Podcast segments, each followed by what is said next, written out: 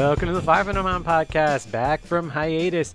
I am your host, Shane Hazen. Coming up on this episode, we're speaking with author Kyle Buchanan and talking his book, Blood, Sweat, and Chrome The Wild and True Story of Mad Max Fury Road, which means we are going to be talking about Mad Max Fury Road.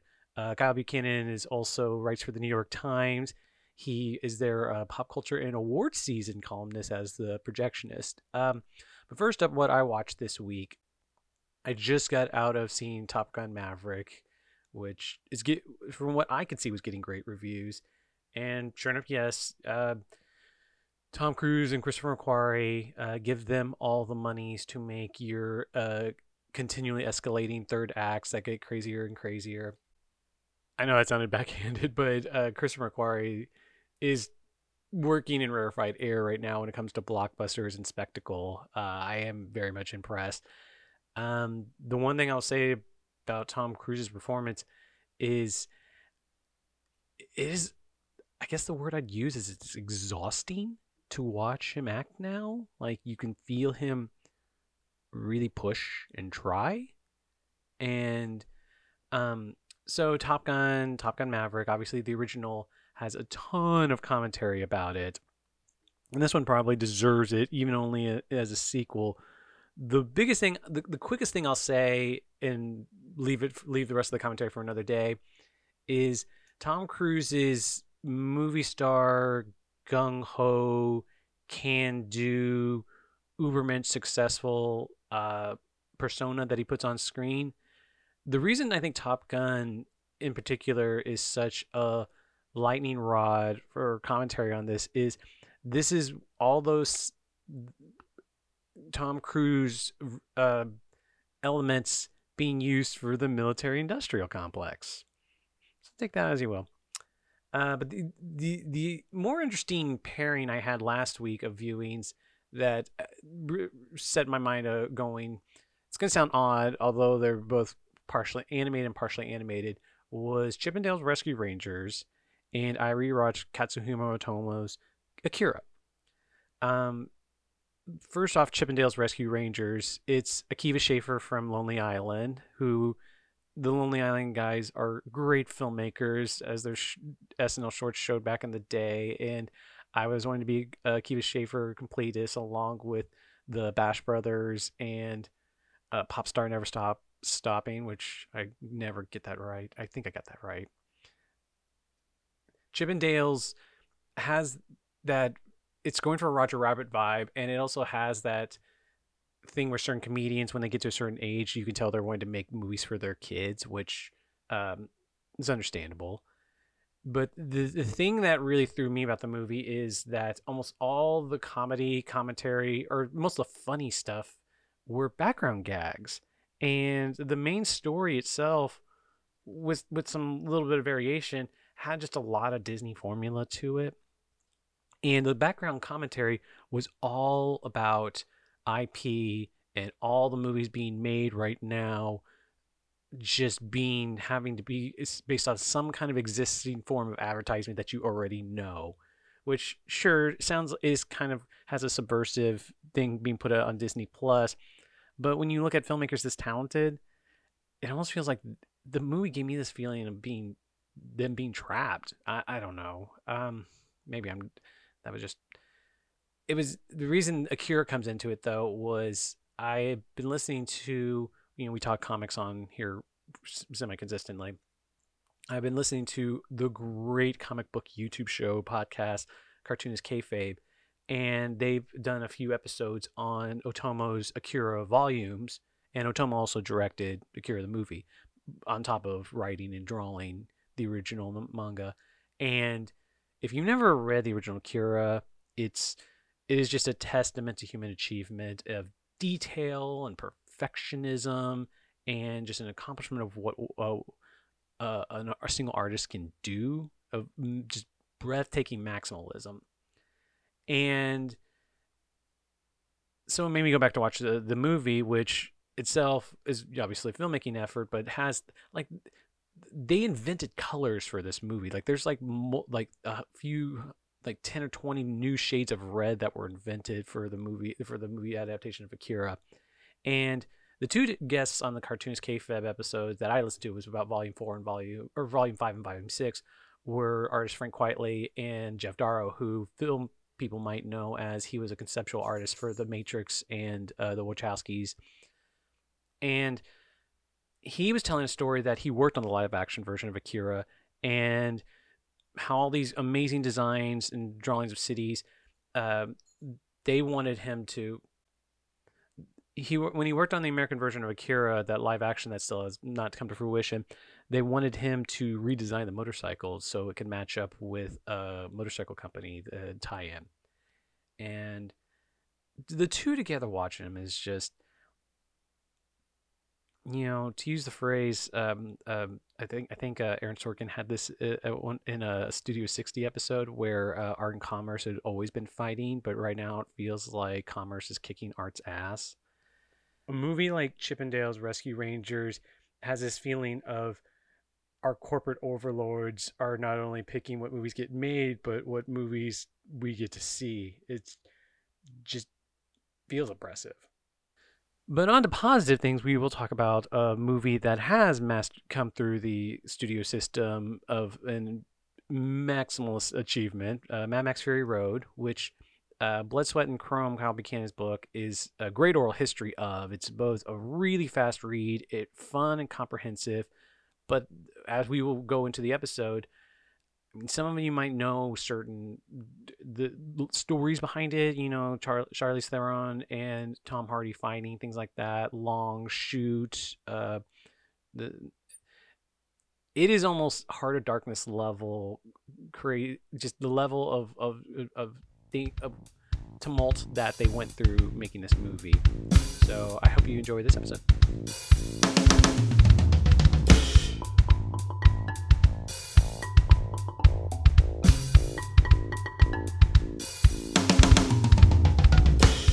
So, uh, how long have you been off the Oscar stuff for now? Since just right after, or did you have to do? Was there an aftermath, or? Uh, yeah, you may have heard of a little uh, Will Smith incident that happened at the Oscars. I'm, I'm unfamiliar so, with all, all, this completely. No. Uh, yeah, it's been two of the longest Oscar seasons ever. Uh, well, two, uh, two, the two longest, um, and therefore the shortest off seasons.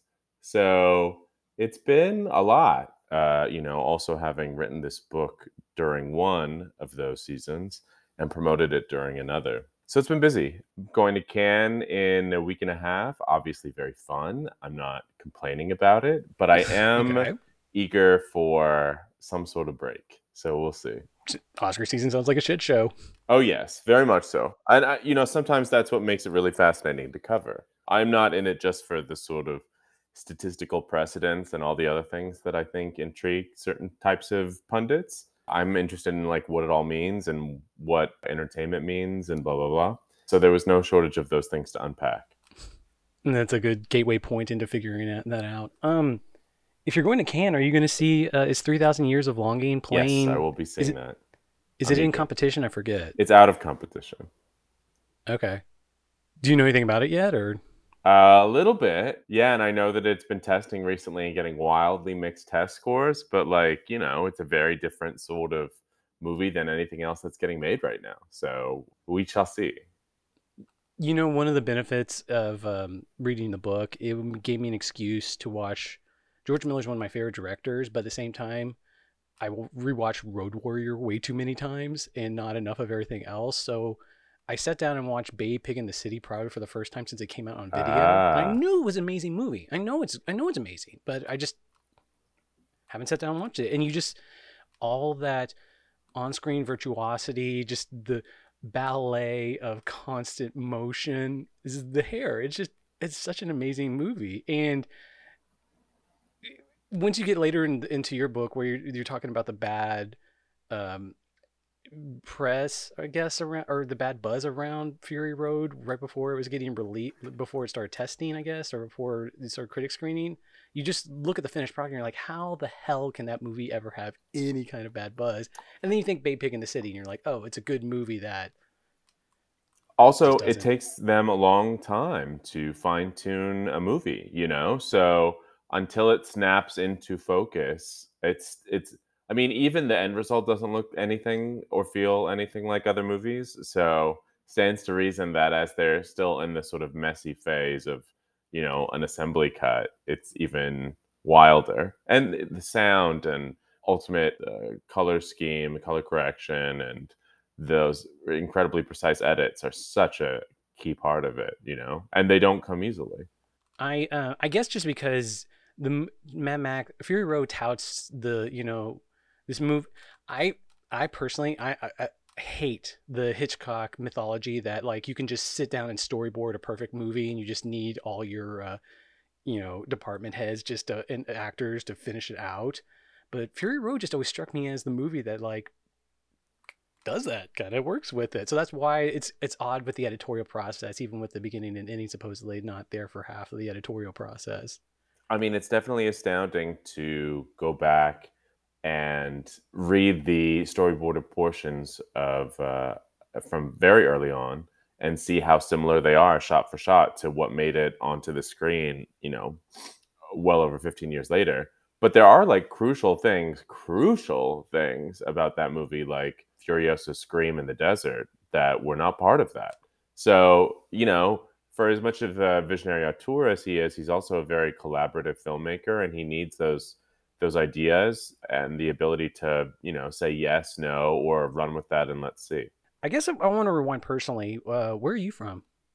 Uh, i'm from newbury park california. It's uh, about 45 minutes north of los angeles. Okay um, what kind of movies were you watching as a kid? Totally mainstream ones. You know i, I definitely had an interest in how movies were made. I was the sort of kid where if there was a assignment in English class to turn in a report on a book, I would make like a little video about it instead mm. with my friends. But you know, I mean, living in uh, suburban Southern California, in the particular town that I lived in, I, I didn't know about really any sorts of other movies other than like you know the obvious ones that would get placed in front of a ten-year-old boy. It really wasn't until later that I got to dive into sort of more expansive horizons as far as movies go. But then also, you know, watching the Oscars every year and having that sort of portal into totally different movies uh, than I was used to was also really exciting. And you know, sometimes when you're still sort of refining your cinematic palette, to be able to see really incredible things like Aliens, which was the first rated R movie that my mom let me watch, or Thunderdome was actually the first Mad Max movie that I saw because it had kids in it. You know, those sorts of things. It was it was really exciting to land in these completely different cinematic vistas than I was used to.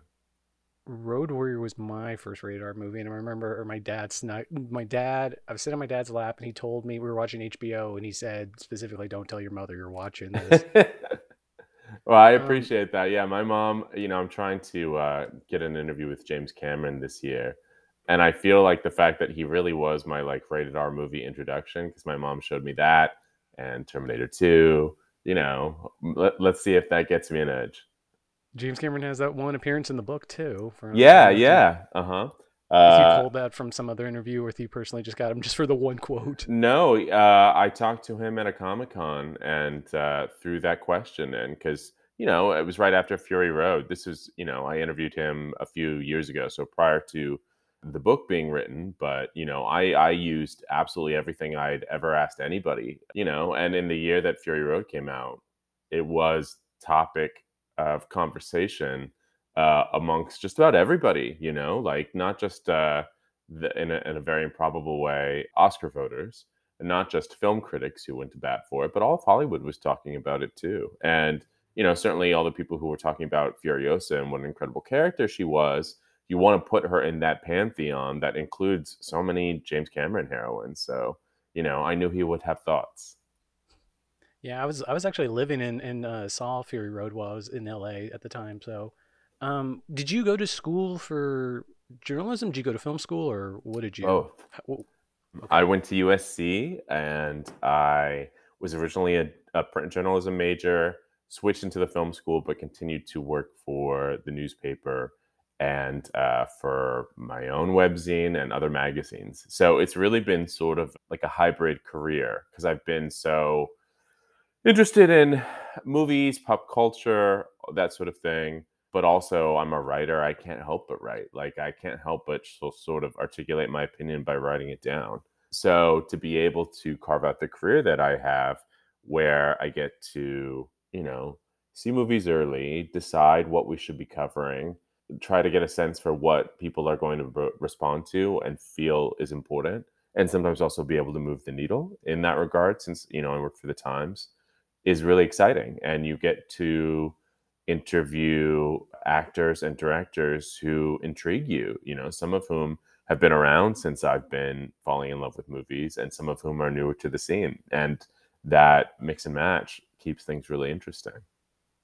Um, so the the book started out as a four thousand piece oral history for the Times. Four thousand word piece, yeah. Uh, I mean, yeah, I, I started it you know the the genesis of it was in spring 2020 when there were you know no new films to cover because the pandemic had sort of torn the release calendar asunder i thought well what am i going to write about and i knew it was about to be the fifth anniversary of fury road and i had heard a lot of the really you know uh, offbeat juicy wild crazy inspiring stories about it in the years since it had come out because they hadn't really those stories had not come out in 2015 when the film was released. Maybe you could read between the lines. Maybe you knew people who knew people. Maybe you could sense that the people who were being interviewed, the stars, George, whomever, were sort of talking around what really went down. But yeah, in the years since, I'd heard so much and felt like the right time to, you know, like enough time had passed that maybe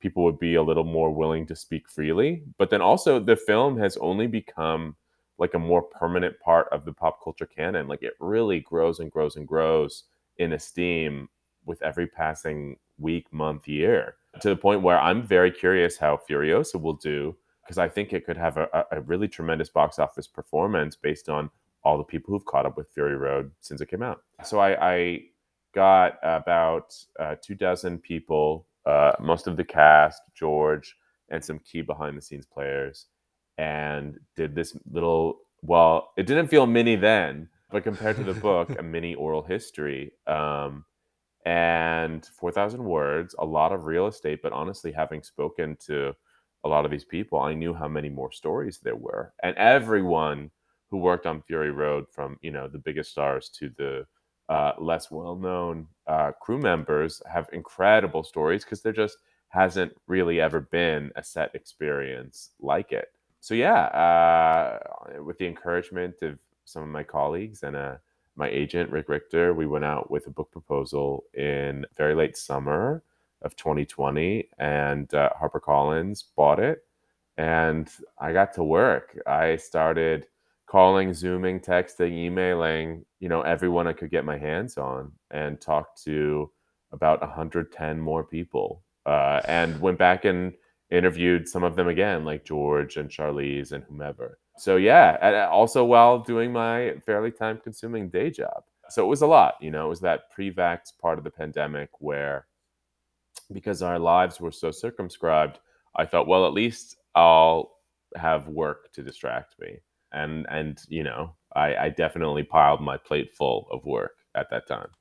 What is what is entailed in I mean, I'm sure you've done a few oral histories, both at Vulture and at the at the Times. But what is entailed in branching that out? Is it just organization principles of just like cutting pasting, uh, moving off topic to topic? Like, is there anything complex about it, or like, is there any thing arduous about it? Well, tracking people down is one thing. Um, you know, for the people that I spoke to for the Times oral history, it was, you know, all of the actors have publicists who could help facilitate it.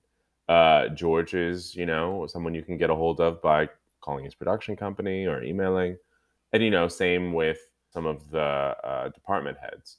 But how are you going to find a random set PA? How are you going to find, you know, yeah. a guy who wrote on the film in 1999 and isn't credited? You know, how are you going to even find out that some of these people worked on it? you know, yeah. and a, a, writer like Kelly Marcel, who writes on a lot of Tom Hardy's. The Kelly Marcel stuff, I was completely unaware Yeah. of when it was founding. uh, Yeah. You know, no, she's never spoken about having worked on this movie. She's not credited. uh, You know, uh, to my mind, I believe no one's ever in, interviewed her about it because nobody knew that she was there. But she was there for months working on this movie uh, and mediating, you know, with her star who was frustrated. So it was a lot of that. It was hunting people down, you know, using Facebook to be like, Are you Belinda Johns who used to work for George Miller? No? Okay, sorry. Let me message the next one. You know, that sort of thing. Looking for people who were in the special thanks, uh, looking on LinkedIn for anybody who had anything to ever do with Fury Road or Kennedy Miller. And then also, you know, when I had a good rapport with someone, asking them, Who else do you think I should talk to? Because it, Mm. you know, would not only open up other branches, but also it helps to get somebody's cosign to say, okay, I, I can vouch for this guy. Go ahead and talk to him. You know, because So like meat, meat and potatoes reporting almost too. Oh, very much so. Yeah. You know, especially in those days because you couldn't leave your house really. You know, I would have loved nothing more than to fly to Australia and look through old boxes and, you know, roam through Kennedy Miller and talk to people. But you couldn't really do that. So you had to figure out other ways to make all those things happen.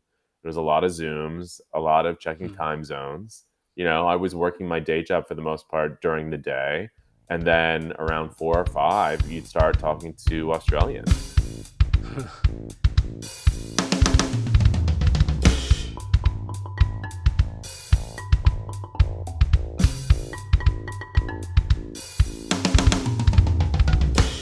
One of the key things that I think is really great about the book, and I, I've seen this on Twitter magnified, is that it just makes you want to rewatch the movie over and over again. I um I watched it again today, and uh, I don't know if you're, you you use a Letterboxd at all, but um, I I checked on mine. It seemed l- a low ball because it says I've only seen this movie eight times. And I thought I'd at least hit double digits after Uh huh.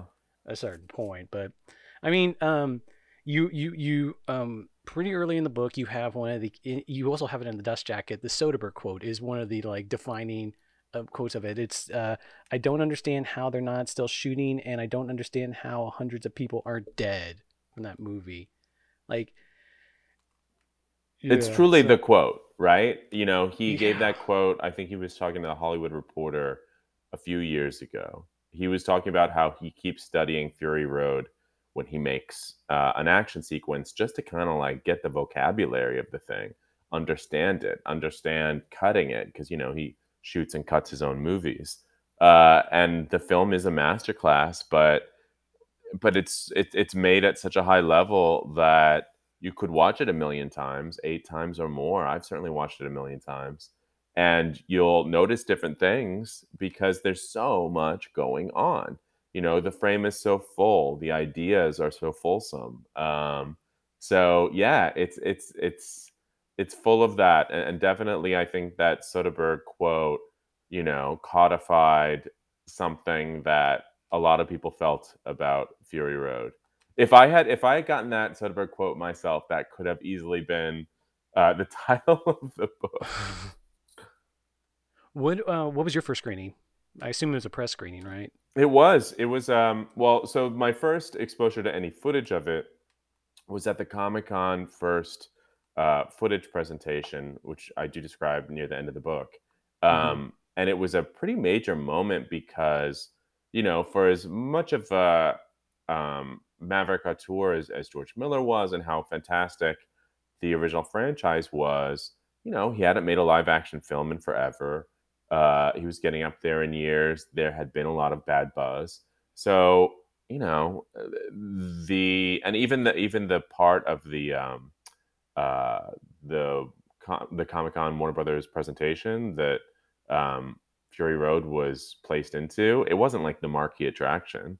You know, people were uh, sitting in Hall H to wait for uh, Avengers or whatever else was coming Mhm. later down that pike. Um, but when they started showing footage, it was an incredible holy shit moment, especially because you're watching a lot of like subpar action, you know, spectacle uh, that weekend. And this was just so above and beyond and so different and so unique.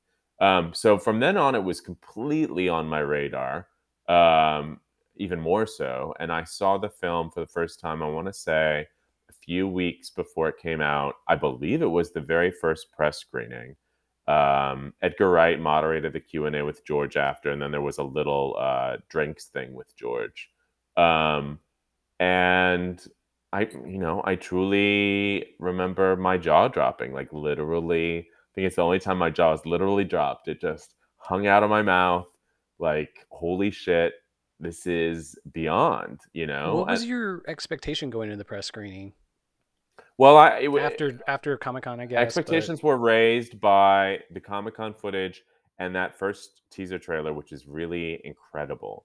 Um, so they were high honestly, okay. my my expectations had gone from wait and see to high, um, and I just and it just met those expectations and exceeded them. You know, as soon as I saw the Doof Warrior in his red onesie with the guitar shooting fire, I think that is when my jaw dropped because not only is that incredible um, and metal as fuck, but it's an indication of how far they were willing to push it. You know, I saw uh, Doctor Strange 2 uh, last night, and you know that movie is beholden to a lot of like what all the Marvel movies have to be beholden to, but in its most successful moments, it just like goes for broke in that way that Sam Raimi does. Like it rides the line between ridiculous and giddy.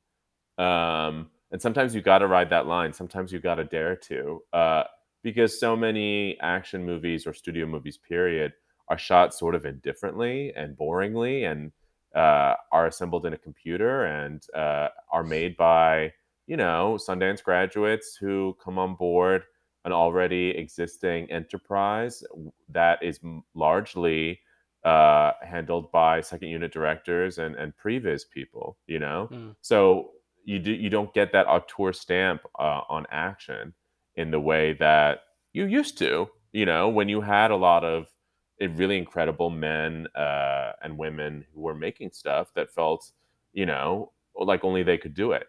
Um, so yeah, uh, I just uh, there wasn't a single thing about that movie that didn't continue to blow my mind, and it ends so well, and I just yeah, I thought it was so so incredible. Um, I, I walked out of it practically shell shocked went and had a drink, talked to George, and schemed until I could watch it again. Honestly. I think you mentioned in the book that by the time it was, it was press screening, that the reputation was starting to spread that how good it was. And I remember when I saw it, I saw it on, I can't remember if I saw it opening night or I saw it the Saturday. I saw it in 3D, and it was an LA crowd, but we all knew it was going to be a masterpiece. And so you went in with not even those high expectations. You were just more like, I think this movie's going to confirm it, or we're we're in it for something. And I remember it was after the dust storm, that fade to black at so the end good. of the dust storm. Yeah. Oof. Everyone like there was this moment of silence, and someone at the front just let out a little woo like that, and the whole crowd started laughing real hard because we were all feeling that. That's the moment where Bong Joon Ho says that he cried while watching it for the first time.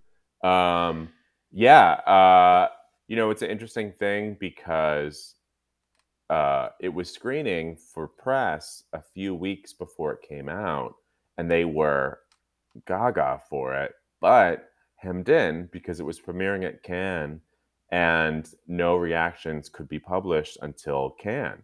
And the Cannes premiere was mere days, uh, the same week, I think probably like the Monday or Tuesday of the movie coming out on a Friday. So it didn't have the luxury of like weeks of people saying this is maybe the best action movie ever made or up there. Um, you know, but it had a lot of people clearly chomping at the bit to say something about it. Um, so I think that buzz was getting through, although I do wonder if it weren't hemmed in by that Cannes embargo, if it might have opened a little bit better, you know, mm. if, if people might have gotten behind it a, a little earlier. Mm. I was um being Road Warrior being such a big movie for me. I remember I, I don't remember. I think it's it's on the Blu-ray right now, but it opens with this Leonard Maltin introduction. Road Warrior does, and he talks about. I think this is in the, that introduction, but he talks about how Road Warrior's last um, car chase broke Stagecoach's record by his estimation as the longest action scene at the time. And then I think a few years later, one of like the the one of the Transformers movies that was made during the writer's strike had a 45 minute action scene, and you know it's an unwatchable. Who cares? But you know the, when Fury Road was first talked about back in, um, I guess the first announcement was 98 would have been if if it was going to be Mel Gibson or not. Like they've they've said from the beginning, this is movie is going to be one straight car chase. So I just knew from the beginning that at least it's George Miller making a movie that's a car chase. He's going to make a narrative out of an entire car chase. Like that alone was, I just couldn't wait for that. Which is incredible, but then also the reason that he's such a master and the reason why Margaret Sixel is so fantastic mm. as an mm. editor is because it's not just a car chase. There are peaks and valleys, and there have to be them. You know, there are quiet parts, there are slower parts, there are parts of consideration um, and the action varies. You know, you go from a big car chase to now there's a fist fight, to now there's a pursuit, to now there's this or that. Um, that has to happen. You know, also credit to Tom Holkenborg, uh, Junkie XL, for knowing how to make the score sound like it's propelling you forward and not repetitive. You know, it, it takes a really high level uh, action director to be able to make a film like that where the idea of it's just one car chase doesn't become numbing. Well, and, you, and the book's really good at talking about how all the endless years of reworking and pre-production and um, leads to subtext coming out in ways that you weren't expecting. Um, real, real briefly, I, when you talked to George Miller, did he ever mention a book called The Parade's Gone By by Kevin Brownlow? No, not that I'm aware of. Okay, I heard I saw this in an interview from him where he said it was one of his favorite books. It's a history of a, a, a silent film, and he said it was a very influential book on him, but uh-huh. for him, I mean, but he uh, did talk about part... silent films a lot. Um, you know, silent films are uh, an incredible uh, inspiration to him, even when he would, you know, sneak into uh, the uh, the movie theater in his hometown, sometimes he would be under the floorboards, and so he would hear the film divorced of whatever was on screen. So his uh, the way that he unites um, sound and vision is unique. Uh, I think he's grown up thinking about them, you know, whether they were silent films or whether it was, you know, just the audio track of a film. He thinks very much about how that alone could tell a story, uh, you know, and and it can like you could watch Fury Road, you know, over somebody's shoulder on an airplane, as I have done, and it's still incredibly gripping, even though you don't hear any of the sound and any of the music. It just works visually in these movies, his, a lot, or his Mad Max movies in particular, some of them really have a low, low word count for dialogue too. So, I mean, very much so. Although six... Furiosa is a lot more wordy, so I'm curious to see it. Do you? So wait, have you? Okay, there's so much about Furiosa in this book that, like, I guess just because of how it's expanded and it was, you know, it was originally supposed to be an anime, and now it's mm-hmm. his next Mad Max movie, basically. Like, did you read the script? I mean, they, you mentioned in the book that like they use some of the script as sides when they're auditioning actors? Yeah, uh, exactly like you said, because Fury Road is not a wordy movie and the characters don't speak all that much. To audition people, instead of using anything from Fury Road, they used a climactic sequence between um, Furiosa and uh, Dementus, who's the villain in Furiosa. Um, Is that um, the Chris Hemsworth? That's who Chris playing? Hemsworth will be playing. Okay. Uh, you know, they didn't know that at all. The uh, parts were just marked F and D, um, and they were told just here. There's we're not giving you much context except that uh, you know one of these characters has wronged the other, and now the tables are turned. So go ahead and play them however you want to play them, and uh, play them free of gender. Uh, we'll flip the parts at some point. So you know you would have Jeremy Renner and Zoe Kravitz reading, uh, and maybe she'd be reading Furiosa without realizing it, and him Dementus, and then they would flip. But they didn't know it was just F and D. It was just stripped down to a fundamental idea. Um, and you know that's an interesting part of their auditions is that in some ways they were incredibly elaborate. Uh, they would take hours in some cases. They would do all sorts of acting exercises. Sometimes the actors would tell stories from their own lives. And then sometimes they would do really stripped down behavior. He really wanted to get a sense of, you know, what is the elemental thing that this actor is going to bring to the table? But then also, can I work with them? Are they going to roll with these punches? Are they going to be amenable to like really eccentric ways of working and acting? Because that's how it's going to be. One of the funnier things you mentioned in the book is that one of the auditions, they had to read uh, scenes from Network, Monty Python and the Holy Grail, When Harry Met Sally, or Erin Brockovich, which is so acting classic. Yeah. is for for for the taped auditions to even get in the room with with George and everybody else, you were handed those sides. Um, yeah, five scenes from completely random, well, feeling random movies. You can maybe detect some sorts of like uh, simpatico mm. themes if you really look okay. at it. Um, but he wanted to get an idea of sense of humor. He wanted to, yeah, he just wanted to get an idea of who these people are. You know, uh, in some cases, like the Five Wives, there were there were minor assigned characteristics to them, but you know, part of why casting went on so long is he wanted to be inspired by just the people he met. Uh, what can they bring to the role? Who are they? What are they? What are they rooted in? Because they're going to be, you know, just sort of sitting there in the back of a truck or what have you and they need to be able to radiate something because they're not always going to get to say anything. Um, so those are the sort of tricky considerations. Uh, and and so you know because of those tricky considerations, they came up with really eccentric processes to audition people.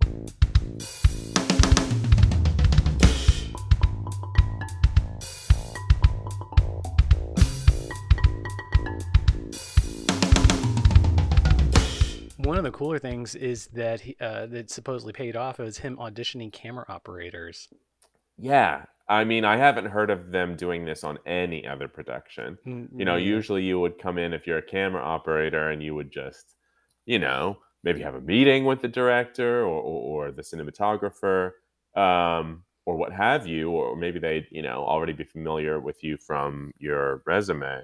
But on this one, they they had the camera operators audition practically like they were actors. They set up a soundstage situation uh, in Fox uh, at Fox Studios and built the war rig, uh, filled the soundstage with sand and huge fans, made it super noisy, cast uh, you know uh, these extras as sort of like stand-ins for Furiosa and Max and the wives and the camera operator had to grab shots and have George on a walkie-talkie and translate what George was saying, uh, what kind of shots he was saying to get. Um, and based on that, they would decide not only who's you know capable of following George's orders, but who can work in that kind of pressure. Because at that point, George was going to probably be directing from kind of like a pod, and didn't know you know how much he would be like literally right there with the actors. And then also, the cars are driving. The cars were actually driving so much of the time.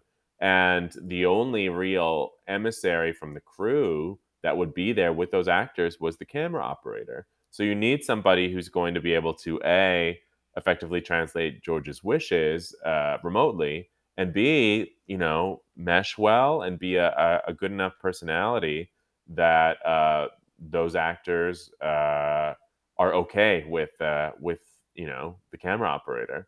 Um, but yeah, totally fascinating. I, I, I truly have not heard of any other situation where crew members were auditioned like that, and that is a thing you do when you have an eccentric, powerful director who also is willing to spend.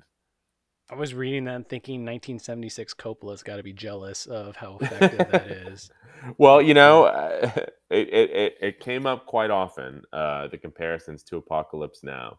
Um, and it's a funny thing because, you know, for as arduous and as crazy as this set experience was, I, I would say a huge chunk of people that I talk to consider it like the best experience of their lives they would go back in a heartbeat and do it again. It was so creatively fulfilling. You know, those are mostly crew members. Um, mm. But, you know, an incredible experience like no other that was not shot, you know, mostly on a soundstage in front of a green screen, but was a real lived experience where everyone was so committed to the idea and had to be and so many uh, encouragements were made so that the lives and the ideas and the themes of the characters would bleed into the people making it. Uh, then how can you not look back on it and be like wow holy shit.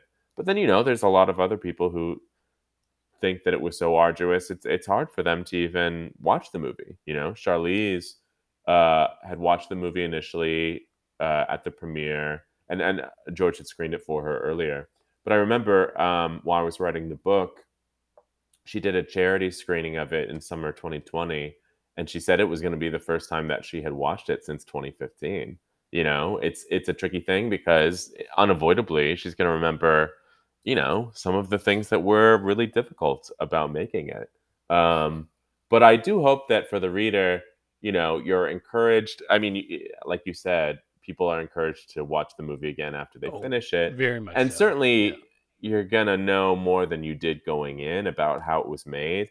But the movie is just so damn good and involving and absorbing that it doesn't become this, you know, autopsied uh, animal on a slab that doesn't move anymore because you have, you know, carved it open and investigated every centimeter of it it's uh, still uh, as alive as ever after reading the book, or at least it felt that way to me when I saw it on the big screen again after I wrote it. I, uh, you know, the Alamo Drafthouse had a Q and A with me uh, after they screened it, and I just got absorbed watching it on the movie screen again, even though you know I'd already seen it countless times uh, before that point, and, written, and literally written the book on it. You literally wrote the book on it. Um, one of the things I really liked about the book, I thought it illustrated better than anything else, was why, particularly George Miller's storyboarded style of shooting was so hard on the actors because you hear the conditions and you're like, yeah, that's hard. And then you hear, oh, it was a long period of time, so they might have tensions might have rose, but not being able to play out a scene or just say shooting for three seconds saying i got your hand movement we're cut we got it we just we it was a quick shot i just needed that alone that the book really clarifies exactly why that was so frustrating to some of the actors Yeah, these were microsecond shots. It was mostly shot in sequence, which is crazy. You That is know, so crazy. it wasn't just like let's get every shot of Furiosa, uh, like putting her hand on the steering wheel that we'll need for the whole movie. He would come back, you know, two months later and be like, now we need another one. Three weeks later, now we need another one. Like just depending on where they were in the story at that point. Um, you know, a very wild experience. Uh, probably contributes somewhat to that degree of unstoppable forward momentum that it was essentially shot um, the same way. You know, they're always heading towards that destination and they can't double back. Um, uh, well, you know, until the very end, which, uh, as you'll know if you read the book, they ultimately have to do uh, uh, in a production way as well. Um, but yes, it to have it be shot in sequence, insane, wild. you have that quote from Edgar Wright in there where he's like, uh, he heard, you know, he heard the buzz, the movie's in trouble, and then we see the movie, and you're like, yeah, some days they only shot ten seconds, and he's like, yeah, you see the movie, and you're like, yeah, it. There's this really cool story I always love from um, when Orson Welles was uh, doing well, a Touch of Evil, and it was his first day, and it was his first studio movie in forever, and there there was a studio spy supposedly there that was like reporting back, and they got to the end of the day, and they're just like, he hasn't shot anything, he hasn't shot anything yet, he hasn't shot anything yet, and then he does I don't know if it was the opening take or one of the the it's the middle it's the middle shot I think that really long shot in the middle where uh, the guy's just like he hasn't shot anything yet. He hasn't shot anything yet. And then suddenly he's like he just shot 14 pages worth And to be fair, 10 seconds of Fury Road can yeah. sometimes comprise quite a bit.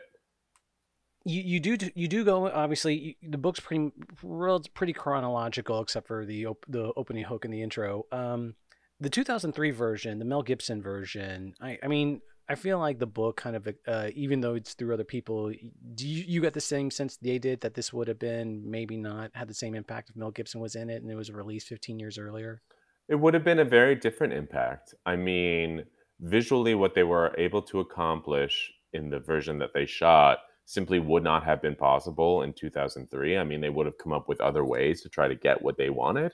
But, you know, things like the edge arm camera, where the camera is like, you know, on a you know, big arm essentially and uh, can be very fluidly controlled. That that innovation is responsible for so much of what we see in Fury Road and how close they're able to get to those cars that are driving and crashing for real. So things like that.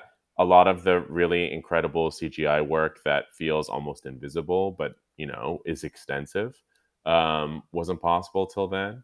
Um, but you know, there's other ways that it could have resonated. I mean, you know, this is a this is a before Mel Gibson became as toxic as he is now. The idea of him returning to that role, uh, you know, years later as a sort of more grizzled version, we're seeing that now with a lot of legacy sequels, right? Like go back Right. to the thing that made you a star and see what you can mine from it. Jamie Lee Curtis and Halloween, uh, Tom Cruise with Maverick, uh, with Top Gun Maverick. So it could have been really interesting to see Mel Gibson kind of be one of the first people to do it. And it really was, Fury Road really was conceived as like the capper, you know, that he would start this movie, you know, having uh, like all the years since we had seen the Mad Max character in Thunderdome, he'd been out there in the desert going steadily crazier and crazier. So the idea of him engaging with these women um, was meant to be like he realizes there's still a reason to embrace civilization and to care about people, you know. And I think certainly you get that impression from Fury Road as it is now, but it's not lean. It's not drawing on history necessarily. You're just you just you know you understand it about the character, but there isn't that pop cultural weight to it.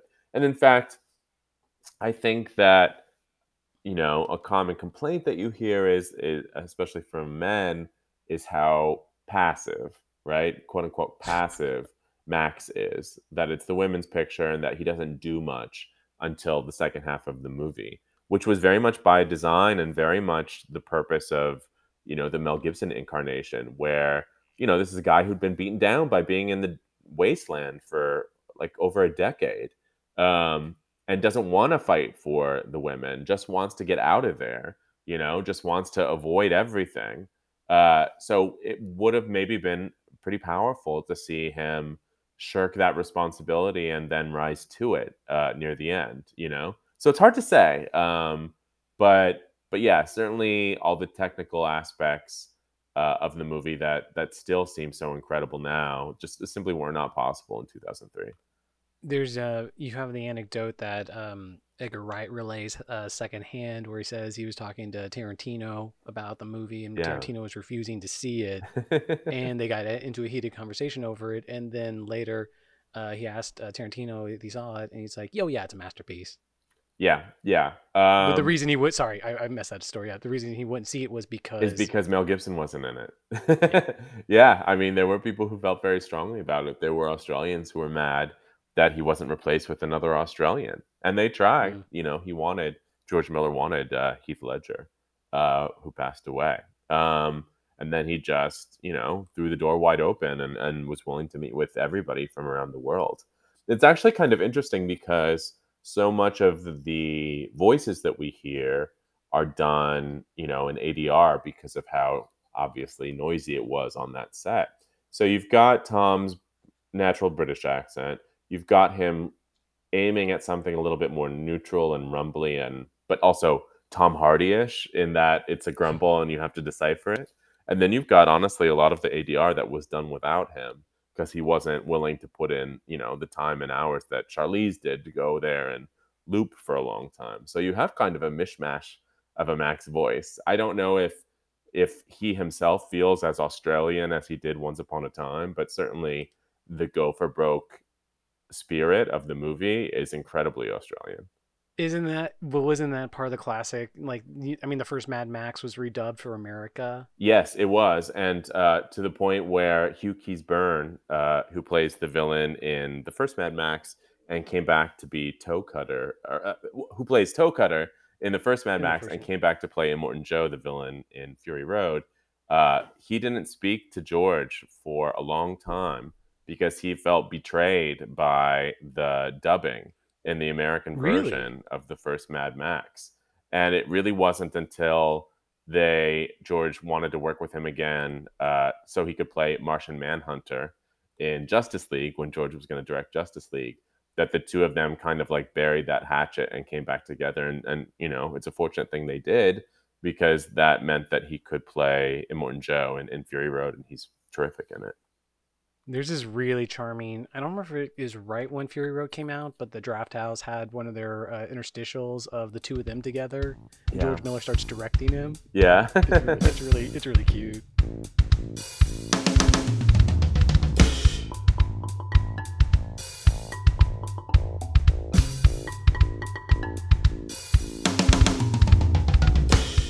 Hardy mask acting, like that was. I mean, you, you know, he in the delay between when they didn't shoot the movie, I guess 2010 or 2011, um, or later, I- guess. He then films Bane, and then he does Fury Road, and then I guess he does Dunkirk after that. Like he he's been in multiple movies where his his lower half is covered and he's acting with his eyes. Well, Tom Hardy's relationship to his entire physical being is something that you could probably write a book on. You know, this is somebody who came up at like age 19 because he won like a little modeling contest. And, you know, certainly uh, with his uh, beautiful face and those pillowy lips, you're like, okay, yeah, you are kind of a model. But, you know, he was like a skinny, posh boy. Um, with It still blows my mind. This is the villain of Star Trek Nemesis. yeah, I mean, you know, and I think he was trying to get like posh uh British, you know, uh villain shit, those sorts of roles, and just nothing was clicking. Really nothing completely clicked for him until he physically transformed himself for Bronson, the Nicolas Winding Refn film, uh, you know, where he put on so much weight and so much muscle. And that helped redefine who he was. He suddenly became this very sort of like aggro, masculine, but can act British thespian. And, you know, that's the sort of person that I think casting directors are often on the look for. Um, because American actors just don't have, I mean, we import so many of our uh, leading men from uh, the UK and Australia. Um, for whatever reason, we're not growing Tom Hardy types here. Um, uh, so he he became a much more marketable presence uh, after he had that transformation. Um, not being cast as sort of like the romantic lead or the rich boy anymore, but like you know the action hero, the thug, the bad guy, what have you. And I think Chris Nolan really sparked to him.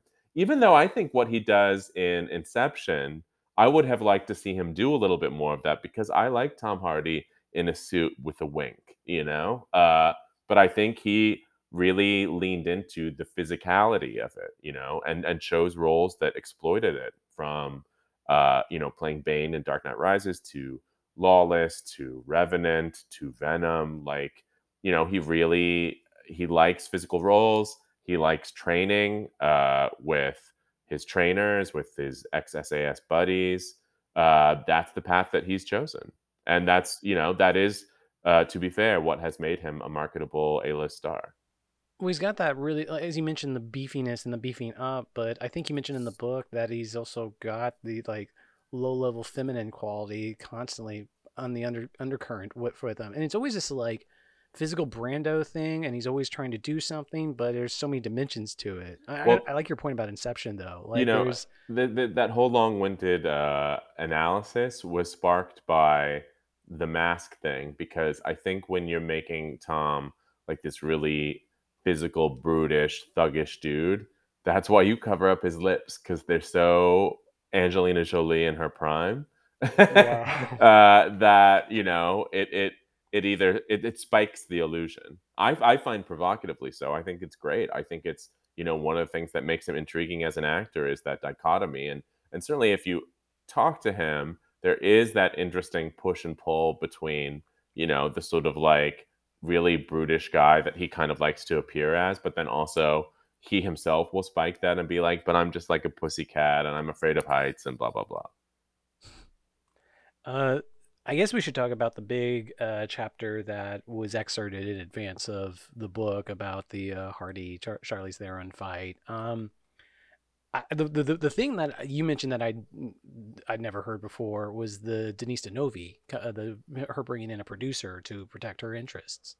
Yeah, uh, Charlize and, and Tom did not get along for the entirety of the situation, and you know it came to a head one day where he was hours late to set. Not a new occurrence, but she drew a line in the sand, wouldn't leave the war rig where, you know, she sat in costume and makeup waiting for him for hours. Um, and when he got there, uh, you know, she jumped out and they got in each other's faces and had words, and she felt physically threatened by him and asked uh, Warner Brothers to send down Denise Di Novi. Uh, you know, she's a veteran producer um, who Charlize felt could mediate for her, help protect her, add some, you know, female energy to the mix, be a high ranking woman um, in a set that was, you know, mostly dominated by men. Um, did did you get the quote? One of my the, the moments that I was like, uh, where she just she's she there's an ellipses in the middle of the quote and she just says, "Oh fuck it, I'm going to say oh yeah. it." Uh, mhm. uh, she's complaining a man. The problem there was uh, it was a producer. I guess she was going to get. She was talking about Doug Mitchell, Yeah. saying it's a man forgiving another man's behavior, bad behavior. Yeah. yeah, that was yeah, she said that to me. Um and God bless Charlize. Uh Charlize is a very candid person. Actually, she really thrives on you asking her tough questions. She would much rather that be the sort of conversation than small talk and um you know, what's it like to work with uh uh you know, so and so or Isn't he "Wh- dreamy? what are you doing for uh Christmas or whatever. She wants she wants legit conversation. Um, you know, she'd rather talk to you for an hour about tricky things than five minutes about non-essential things. So, and I've, you know, I'd, I'd interviewed her a couple times before uh, the book. Um, in fact, that's how I kind of had the confidence to know that the initial Times oral history could be done because you have to land a big fish to get everybody else to sign on. And I, Okay. I had a sense that I could get Charlize to do it. We had a good rapport from the other interviews, and she was the first, and then like dominoes, everybody else. Um, but I do give her a lot of credit because, you know, a being like, I'll do even more interviews with this because I think all told we did like four interviews. Um, and then to talk about things like the Tom Hardy fight or you know not feeling protected or uh or or or things like that you know uh her beef with with the producer. Um because she knew that it would present a whole new round of headlines about it. Um you know this is the the feud between them has been covered before but hasn't been spoken about in the depth that it has. She's not eager for a whole new round of headlines. Trust and believe that she is not seeking that out, but she also will not shirk from difficult questions about it, you know? And I, I give her a lot of credit for that. Yeah. I mean, it, it's tricky because like when you see you're in a movie that good, it's a little easier to say like I, sh- I should have trusted the process a little more, but You know, she's very reflective about it in every possible way. Um, she has issues with how s- uh, some people behaved, and she wants to look back on it and think, well, what could I have done better as well? That's just the way that she works. I think also, you know, it it was a revelation to both of them and the uh, honestly the rest of the cast and also some of the people who worked on the movie when the film did come out and was incredible, a masterpiece, a, the crown jewel of so many of these people's careers. You want to be able to go back and say, don't be stressed out. It's not going to be a disaster. This is going to be, you know, one of the most pivotal films you'll ever make. Um, but they didn't know, and, and that was part of the anxiety at the time, not just because it was so arduous to make the film, but because they thought it could be, you know, maybe it was getting away from George. Who could say? Um, What if this turns out to be a huge bomb? It's on them, you know. This wasn't. This came at a time when Tom was about to be a big star, so he wanted to protect that. This came at a time for Charlize where she hadn't worked in a little while, and would that be a nail in her coffin? I, I loved. I never heard this before either. That uh, he spent most of the movie with. Um, he was thinking that Max was a former cop or some form of former cop, so he had iPod earbuds in the entire time, and they had to paint them out. Yeah, um, Tom comes up with lots of ideas. Um, you know, certainly uh, the first Mad Max film gives you sort of an origin story for Max, but the fact that it was a reboot and has become kind of like a legend told allowed for a little bit of room to kind of, you know, remix.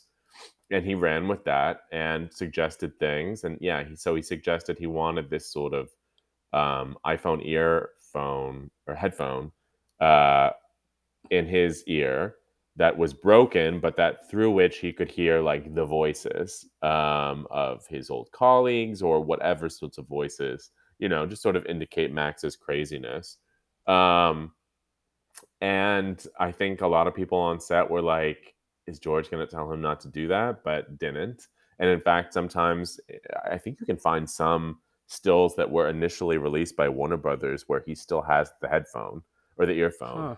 Huh. Um, but it was digitally painted out after. Maybe that was, you know, he, when it's Tom Hardy on set, you got to pick your battles. The one of the people talking about that story is possibly my favorite person in the Toast? book. Toast. Toast. Toast Toast is the best. I, his whole story is just so big fan. Um, his first experience with George Miller being at the airport, where they both get pulled aside, and he has to see George Miller pulling out his underwear for security. Yeah. Then, so, so for your for your listeners who don't know or okay, haven't read the yeah. book yet, Toast is yeah. this visual effects data wrangler, um, and he was inspired to even go into working in Hollywood because he was so obsessed with Mad Max growing up. Um, and, you know, whenever anyone asked him, well, why are you doing this for a living? He would say, in case they make another Mad Max, I got to be there. And he said it to enough people that he finally said it to the right person at the right time. Uh, PJ Voeten, who's the, uh, you know, first assistant AD on Fury Road, a very loyal George Miller lieutenant um, who was like, Well, buddy, guess what? We might be making another Mad Max. And when we do, we'll call you up. And so, you know, he's one of the people that I tracked down when I was just casting the widest net possible, trying to find everyone who worked on this movie. And is one of those things where you strike gold because his experience of making it was so suffused with a love and awe of what was being done. Um, and so it provided a really unique perspective because one of the missions I had with this was to simply not just tell the story of George Miller, Tom Hardy, and Charlize Theron. Uh, and I think part of the reason it's an oral history is because it gives you a more accurate feeling of just like what goes into a movie. You know, yes, those are the above the line names, but there are hundreds, thousands of people who work on a film and who are on set at any given moment or in post production, you want to give them their due. It shouldn't just be a book where you get quotes from the famous names and everything else gets paraphrased. Uh, and so, you know, especially because everyone had incredible stories, and, and because of that, getting to know Toast, I learned about his first shoot day, the, the first shoot day of the movie was a really incredible uh, experience that ends with a big twist. Um, and I thought to myself, this is the perspective through which I want to tell the first day of shooting story, not through George's perspective or, or somebody else's, but through Toast. I mean, you get everybody else's perspectives, but whenever I could, I really wanted to open up the playing field, uh, you know, to to give the perspective on on on maybe unheralded crew members whose stories are just as fascinating uh, and whose personalities are, are just as wonderful as the people you do know going in. I looked up Toast's uh, filmography, and he's worked on some cool movies. So it's it's it's his his enthusiasm for this in particular. Like it's it's it, all of us who've worked on who are lucky enough to have worked on a movie that like feels good or, or someone that we respected back in like that was a hero of ours and the hero turns out to be worth the worship like very few of us have those stories and this like like continuing the hook uh, way of t- not telling the story. His last story, there, his his his last day on set with George Miller. Yeah, that's another amazing story. Yeah, and what, and what George writes on his storyboard. Uh, but George and George's reaction afterwards. Yeah, uh, yeah. Toast is a really wonderful, earnest guy, um, and you know, as are many of the people that I spoke to. Uh, it's an interesting thing. You would have thought maybe some people would be a little more clammed up but the, the experience of making this movie and, and the time that has passed since it, people wanted to talk. I think people have been carrying around these stories for a long time. Certainly, probably telling friends and family. Um, mm. I did think like, okay, well, maybe the crew members are going to be the only ones who tell the whole story, but everyone was so candid. You know, uh, Charlize, Zoe Kravitz, um, uh, George, to some extent, even. Um, you know, talked about things that he never talked about. Um, and uh, you know, and yeah, like I said, for a lot of people, this was a really profound experience, uh, and certainly for Toast, it was. Another crew member I liked stories from in the book was uh, Guy Norris, the stunt coordinator, Yeah. who I guess he's the guy that did the flip in Road Warrior where he almost died. If he Right. and his sons come on to the movie. Yeah, and play uh, war boys, war pups, because they, they were they were teenagers at the time. Um, yeah, stunt uh, stunt performance runs in that family, and like you said, Guy uh, worked on Road Warrior, got really mangled in a stunt gone wrong, but still had to return to that movie in production on his crutches and shoot some more stunts because he was just so good at it.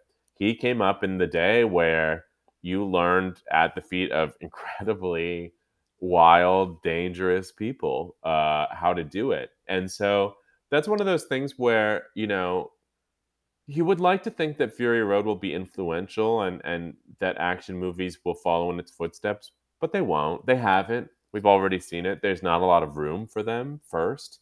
You know, the the the principal ways that you get to make a big action movie now are part of uh, you know uh, a pre-existing franchise uh, that are usually shepherded by executives, um, not by auteurs.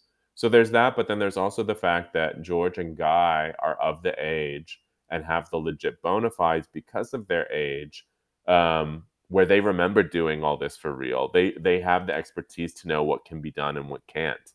You know what can be done in a computer and what can actually be pulled off and be more powerful because of it if it's done for real. Um, and that is simply a dying breed. Um, and in 30 years, those people won't exist. Um, Hmm. and you won't have the people who have the practical know how of how to execute those sequences, even if you wanted to.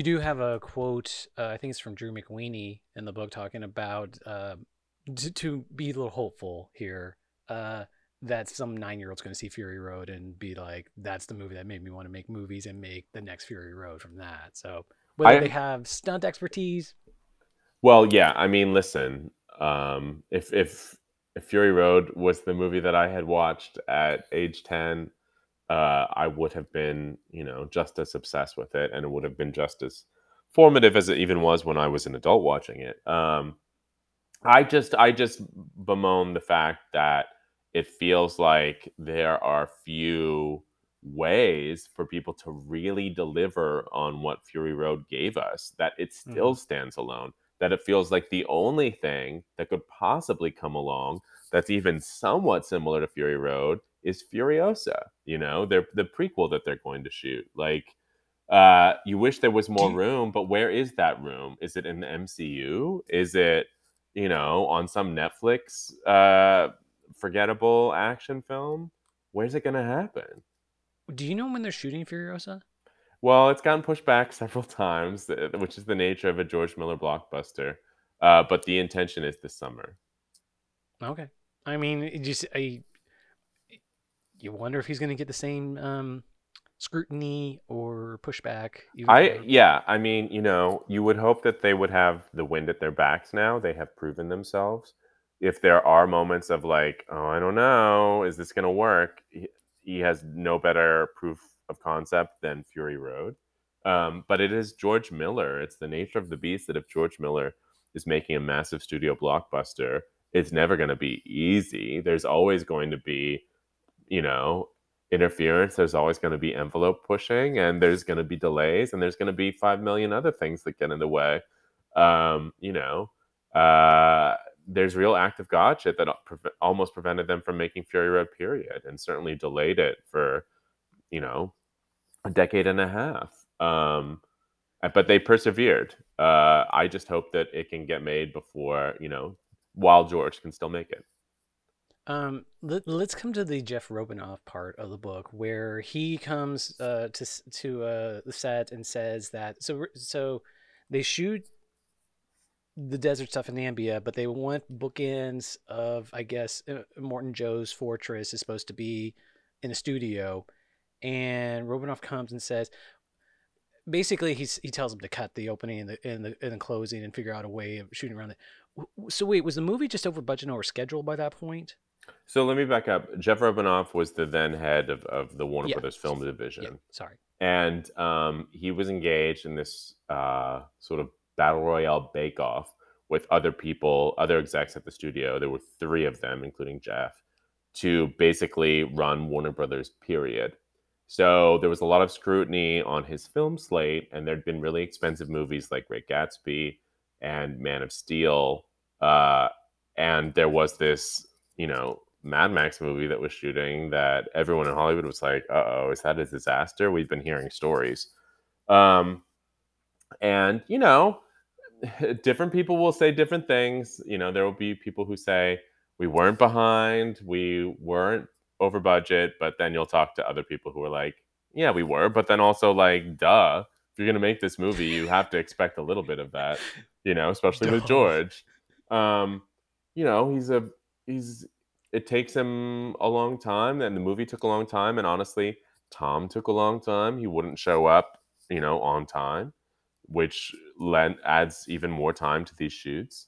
Um, and then the fighting with Charlize. So yeah, Jeff Robinov flew to set in Namibia, and they still had several weeks to shoot in Namibia, and then they were going to go to Cape Town to shoot interiors, which was basically the Citadel scenes. So, like I said, it was shot in sequence, but it was shot in sequence from the moment the war rig leaves the Citadel on. And what they needed to still shoot were all of the scenes of, you know, Max in the Citadel in the first act, the Immortan setting up everything about the Citadel, and then obviously the return to the Citadel, uh, where they uh, reveal the Immortan's dead body and ascend into the Citadel to rule it themselves. All of that still had to be shot. The sets were being built in Cape Town and were torn down because of Jeff Robinov's basically his ultimatum saying you can either shoot the third act chase sequence or you can shoot the Citadel scenes, but you can't do both. So they decided to do the third act and to try to figure something out. There were ideas of like, well, maybe we'll use narration or something to like set up all the, you know, first 12 minute stuff that we can't get to. Uh, but it just wasn't the same. Like it, you know, obviously you needed to set up the stakes for this world, but you also needed to set up the stakes of the villain. And that's that is that is what the first 12 minutes of the movie do what is the world what is the place that they're going to return to how fearsome is the villain what has he got going on what is he hoarding? You just want to be able to do that in like an opening credits scroll. Um, you know so this is one of the few times where luck was in their favor because jeff robinov did not get the warner brothers job that he wanted and left or was pushed out depending on who you speak to. And uh, kevin tsujihara who did take over and is not in that position anymore after his own scandals uh, screened Fury Road and said this doesn't make any sense without the bookends and authorized an additional shoot in Australia for them to all return and shoot those Citadel scenes. I guess uh, they were editing for so long without those bookends. The thing that sticks in my head is you. I, I, I see what you're saying. Twelve minutes establishing the Citadel is impossible, but like one of my um, my, my common co-host Ted Haycraft and I always talk about there's a moment in Road Warrior where the, the beginning of the movie it's the montage at the beginning and it's a four by three montage and there's that moment at the end where it switches to color it's still in four by three and then it fades out and the sound of the car comes into the surrounds and both of us are like cinema that's cinema and yeah, I, I mean, 12 minutes of, of um, not backstory, but like basic first act setup would be really hard to get into that montage. But Miller, uh, but Fury Road even has a similar, it's only like a few shots, but it has in the, the title credits like a few old shots of montage in it to like set up the world. Well, and also throughout the movie, there's flashes that Max has. He's haunted, mm. obviously, by things that have happened to him. But a lot of those were added extremely late in the game, like extremely late, even after the additional shoot in Sydney. You know, uh, actors would come in and record on, on a green screen for those visions to kind of uh, uh, flesh out the world, but then also create a little more emphasis on Max, even in his ostensibly more passive moments, to have things going on. So there was it was always a tricky balancing act, even when they did get the Citadel scenes to, you know, keep establishing just enough of the world in these flyby moments. Uh, I'm winding down, but I completely forgot to bring it up when we were talking about uh, passive max and the the feminist content. Uh, the the other eliminating thing is you like Eve Ensler of the Vagina Monologues was a consultant and came in and for how long? Like a week, two weeks? She did a week long workshop with uh, the actresses who play the wives, um, where they talked because she's uh, she not only wrote the Vagina Monologues, but she's an activist who had been working in you know uh, Congo and and uh, a couple other places trying to end sexual slavery and and giving lectures uh, about what she has seen and witnessed. So she worked with those actresses to sort of you know flesh out their ideas of of what they would have gone through, what they might be feeling if some of them are feeling Stockholm syndrome as they flee. You know, uh, really interesting stuff to deepen their experiences, which Zoe Kravitz says that she needed because when she would feel like, what am I even doing? I'm sitting in this truck for two months and barely speaking. She would draw on what they had experienced that week to ground her in that space and ground her in that character. You know, it's just another indication of like people who are are barely glimpsed on screen or barely speak on screen. There was so much thought put into absolutely every aspect of their being, you know? Uh, and often the performers were a part of that. The War Boys all had names that they came up with and had their own workshops uh, that were taught by this dramaturge, Nadia Townsend, that got them incredibly into character in an aggro kind of methody way. Uh, that infected the whole movie because you know you were out there shooting it for real. You were out there driving these cars for real, and those cars were surrounded by screaming, shrieking war boys uh, in outrageous vehicles who were living it, living it. Like even when it was called cut, they were still living that you know zealous uh, um, attitude. So it just was impossible for all those people to not feel like they were in the world of the movie for good and for ill. I, re- I remember the thing that blew me away for the first week after I saw the movie, and I was telling everyone because I mean, saying like the sequel to, Ro- to Road Warrior is an even better movie, and like eh, one of your favorite movies is an even better movie. Like uh, Blade Runner recently had that issue where you're like, it's it. I can't believe this, but I remember the thing I kept telling friends is just like the the the Who Destroyed the World uh, line. Mhm. Like I, I just, like they turned a Mad Max movie into a feminist statement, and Who Destroyed the World was just this. It, it, it just stuck with you for like the thematic. It just stuck with me for a long time afterwards. There, there is so much. I mean, like, listen, there are really deep themes running in underneath a, a you know, a deceptively simple premise. Um, Right. not just these statements about women and how they're treated or controlled, but also uh, resource hoarding by the rich. You know, um, about the disintegration of civilization, um, uh, about the environment. Uh, you know, there's countless times where something happens in the news and we all make jokes about like, okay, get ready for the wasteland, get ready for Fury Road, because you know it's well, yeah, and that too, and gas prices and everything. Um, you know, it it's very remarkable how much this movie, which could have just been the most wafer thin car chase film uh, with you know incredible stunts, but like nothing underneath, has actually so much under the hood.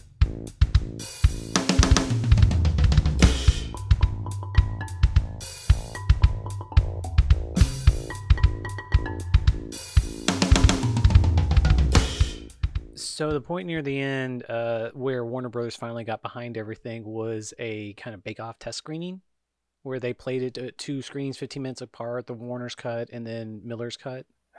Yeah. Well, they they got behind it, but afterwards and really just like dragged screaming because yeah, near near to the very end. I mean, this this there was no part of this that was not a challenge that came with a lot of obstacles and even very late into post production, you know, before the film came out, uh, they invited George to California and he went to this mall in Alhambra.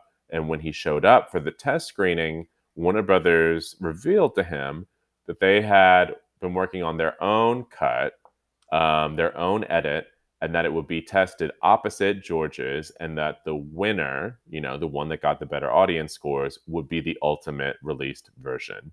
And George was George Miller wouldn't have seen this cut at that point too. He had not was- seen the cut, and- Well, if you ask him, I mean, he's not anxious to say that he's seen it, although uh, a producer who worked on the cut said that George did watch it and did incorporate some of the changes. I thought that was so according to him. Thought that Um, cool. but I, I know that you know i mean some of the like sound guys and effects guys knew that it was happening and they were being asked to help and they were like fuck no and george was pissed pissed when he showed up and was told that he threatened to go public you know it was a uh, it would have uh, flouted contractual agreements that they had come to.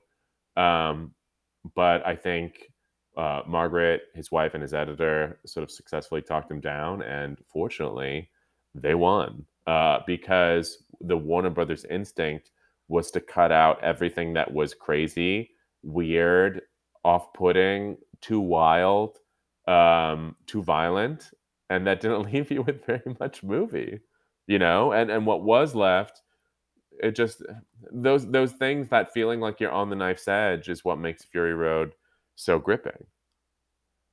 Um, I did want to ask, did you have any bit of a chapter or anything about the uh the uh black and chrome edition? You know, there was more of that because I, I do think that the story of um, of how the movie went from honestly a fairly desaturated look to one that is really suffused with color is interesting. It just got to the point where when you're bringing the book in for a landing, you have to start Mhm. sort of like clearing the runway, so to speak. Right. Um, so, but yeah, but I did speak to people about that. It was an interesting experience because, you know, if you look at behind the scenes shots where they shot in Namibia, it wasn't, you know, beautiful blue and burnt orange. It was uh, a monochrome desert for the most part.